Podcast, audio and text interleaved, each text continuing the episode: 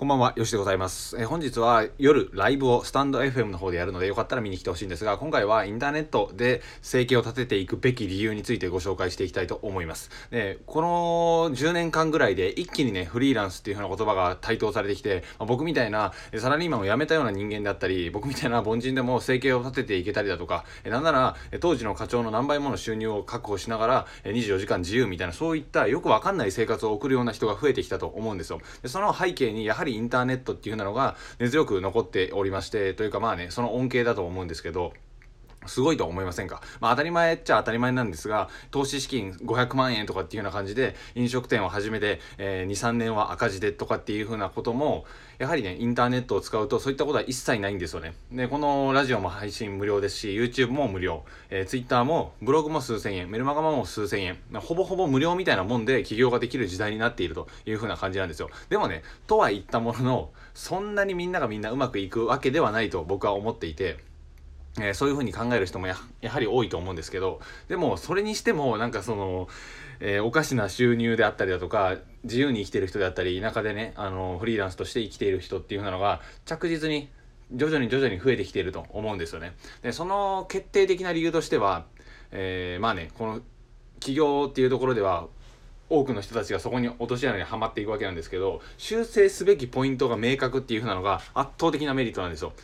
インターネットで起業するインターネットで副業するインターネットで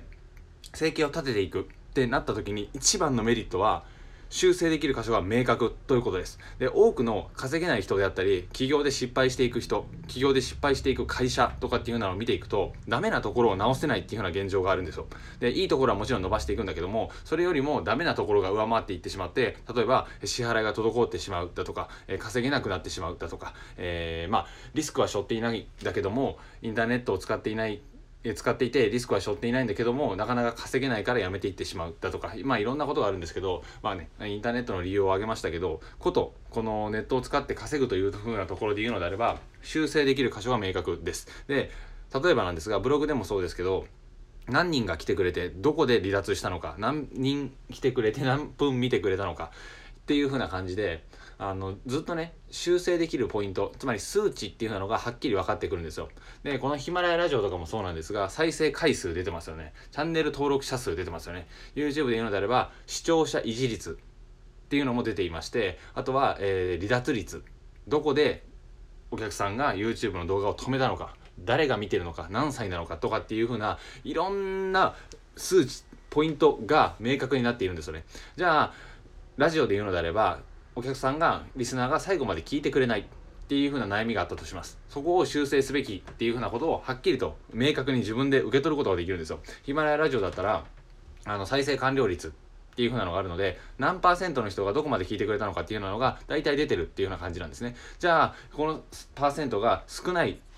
音声があったからそれを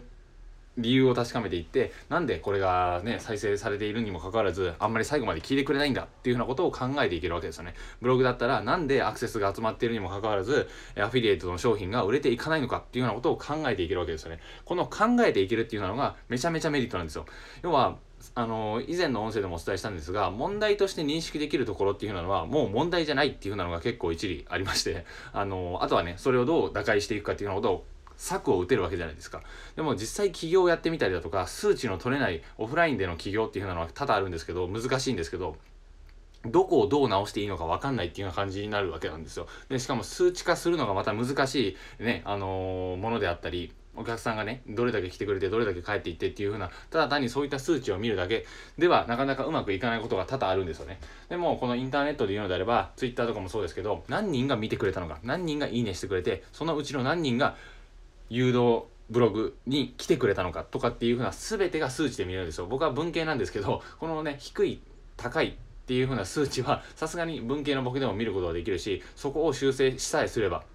ある程度その数値が上がっていくのでつまりは商品が売れていったりだとか、えブログに来てくれた人がアフィリエイトの商品を見てくれたりだとかとかっていう風な改善がよりよりやりやすくなっているというふうな状況にあるんですね。だからこそインターネットを使ってしっかりとマーケティングの勉強をしたりだとかじゃあ、えー、お客さんに読んでもらえるコピーライティングはどういったものなのかとかっていうふうなのをライティングしながら学んでいったりだとか、ね、お金を稼ぎながらライティングをしながら勉強していってじゃあそれを活かしていったりだとかそれを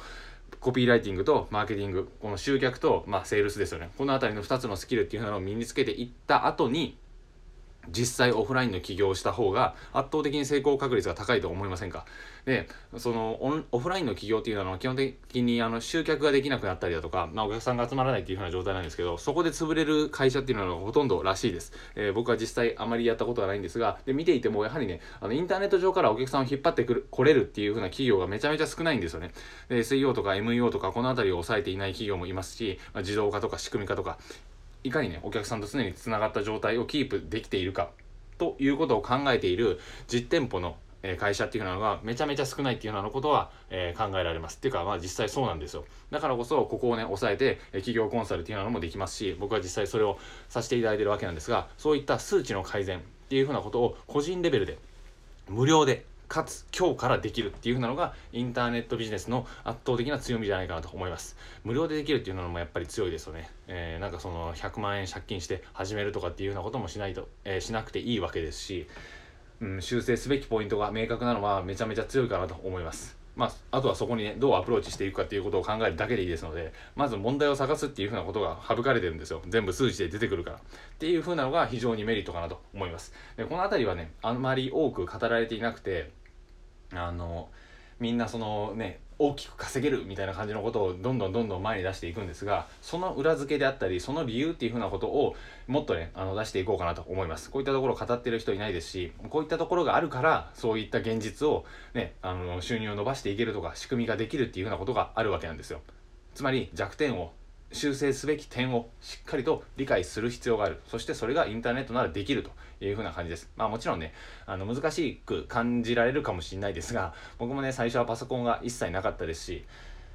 うんそうですね。パソコンのスキルは今あるかと言われてもほとんどないですし必要最低限しかできませんので、まあ、ホームページとかもねそんなの作ることもできないし動画の編集とかもできないのであのできるところだけやれるところだけ見るべきところだけ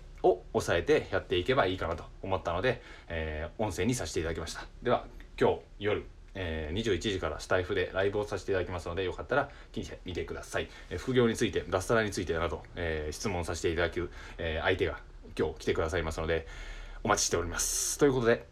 今日も一日お疲れ様でございました。ではさよなら。